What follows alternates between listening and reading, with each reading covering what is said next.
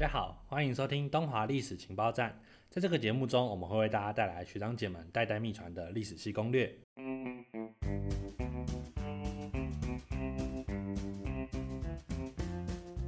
本集要介绍的是东华历史系的核心必修，也就是同学们在大学期间一定要修读完毕的课程。这些课程按照授课内容被我分成两种类型，一种是导论，这种类型的有史学导论和史学方法两堂课；另一种则是通史，就像高中历史一样，被我们分为台湾通史、中国通史和世界通史。接下来就让我们一起来看看这些课程会上些什么吧。首先是导论类型，也就是刚刚提到的史学导论和史学方法。由于这两堂课着重于让各位同学习惯历史系的研究方式，所以本系通常把这些课程安排在大一。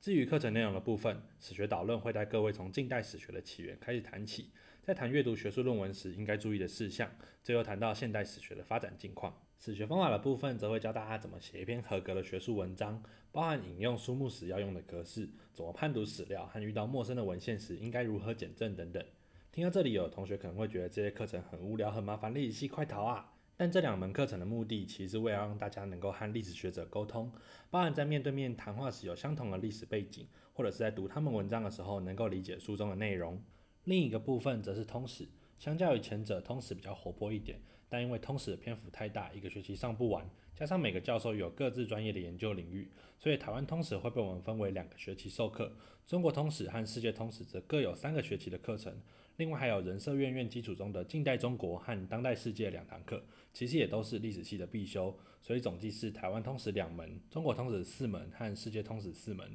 这些课程通常也开在大一、大二之间，教授们会从远古开始讲起，一直讲到晚近世界的发展。但要特别注意的是，尽管我们刚刚提过这些课程在分类上跟高中的类似，但教授的内容大多没有重复。更准确的说，各位高中所学更像是这些课程中的背景知识。举例而言，在中国通史中，我们一样会谈三皇五帝，但是改用部落首领和原始信仰的角度来看；又或者是大家熟知的黄巾之乱跟三国鼎立，但这一切可能都跟汉代中期的经济政策和自然灾害有关。台湾史的部分，除了过去我们听过的荷西时期、清领时期以外，我们也会去认识小琉球乌鬼洞的故事，或者是校外教学去玉里等地方探索过去的历史痕迹。在台湾通史二中，我们也有编写家族史的活动，透过去户政事务所或从家中调阅关于祖先的资料，让我们更清楚家族的发展与变化。至于世界通史，课堂上我们会研究中世纪留下的契约书和教皇的敕令，经过小组讨论之后发表意见，以及阅读卢梭的作品来了解法国大革命。又或者是在当代世界中研究这几年来的疫情，并尝试创作出一部历史小说，这些都是系上会学到的内容。当然，因为每位教授的教学方法并不相同，上课时提供的观点与补充的资料也不会一样，所以一开始可能会令各位同学产生疑惑。但其实历史学就是如此，我们试着从各种角度来了解真相，但要还原全貌，只听课是不够的，也需要大家在课余时间多阅读来累积更多的知识。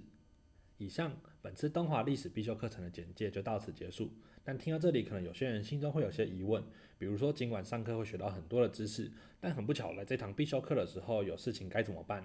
其实啊，虽然以上的课程被称为必修，但学校其实也没有强迫各位同学一定要在规定的时间里面选这堂课。如果有人有事情啊，有其他想派的课程会冲到啊，那也可以在下学年开课的时候再来选这堂课也没有关系。在之后的节目里，我们还会向大家介绍东华历史系的大众史学、环太史学等等课程。如果各位有兴趣的话，也欢迎收听哦。我是崇汉，我们下次再见。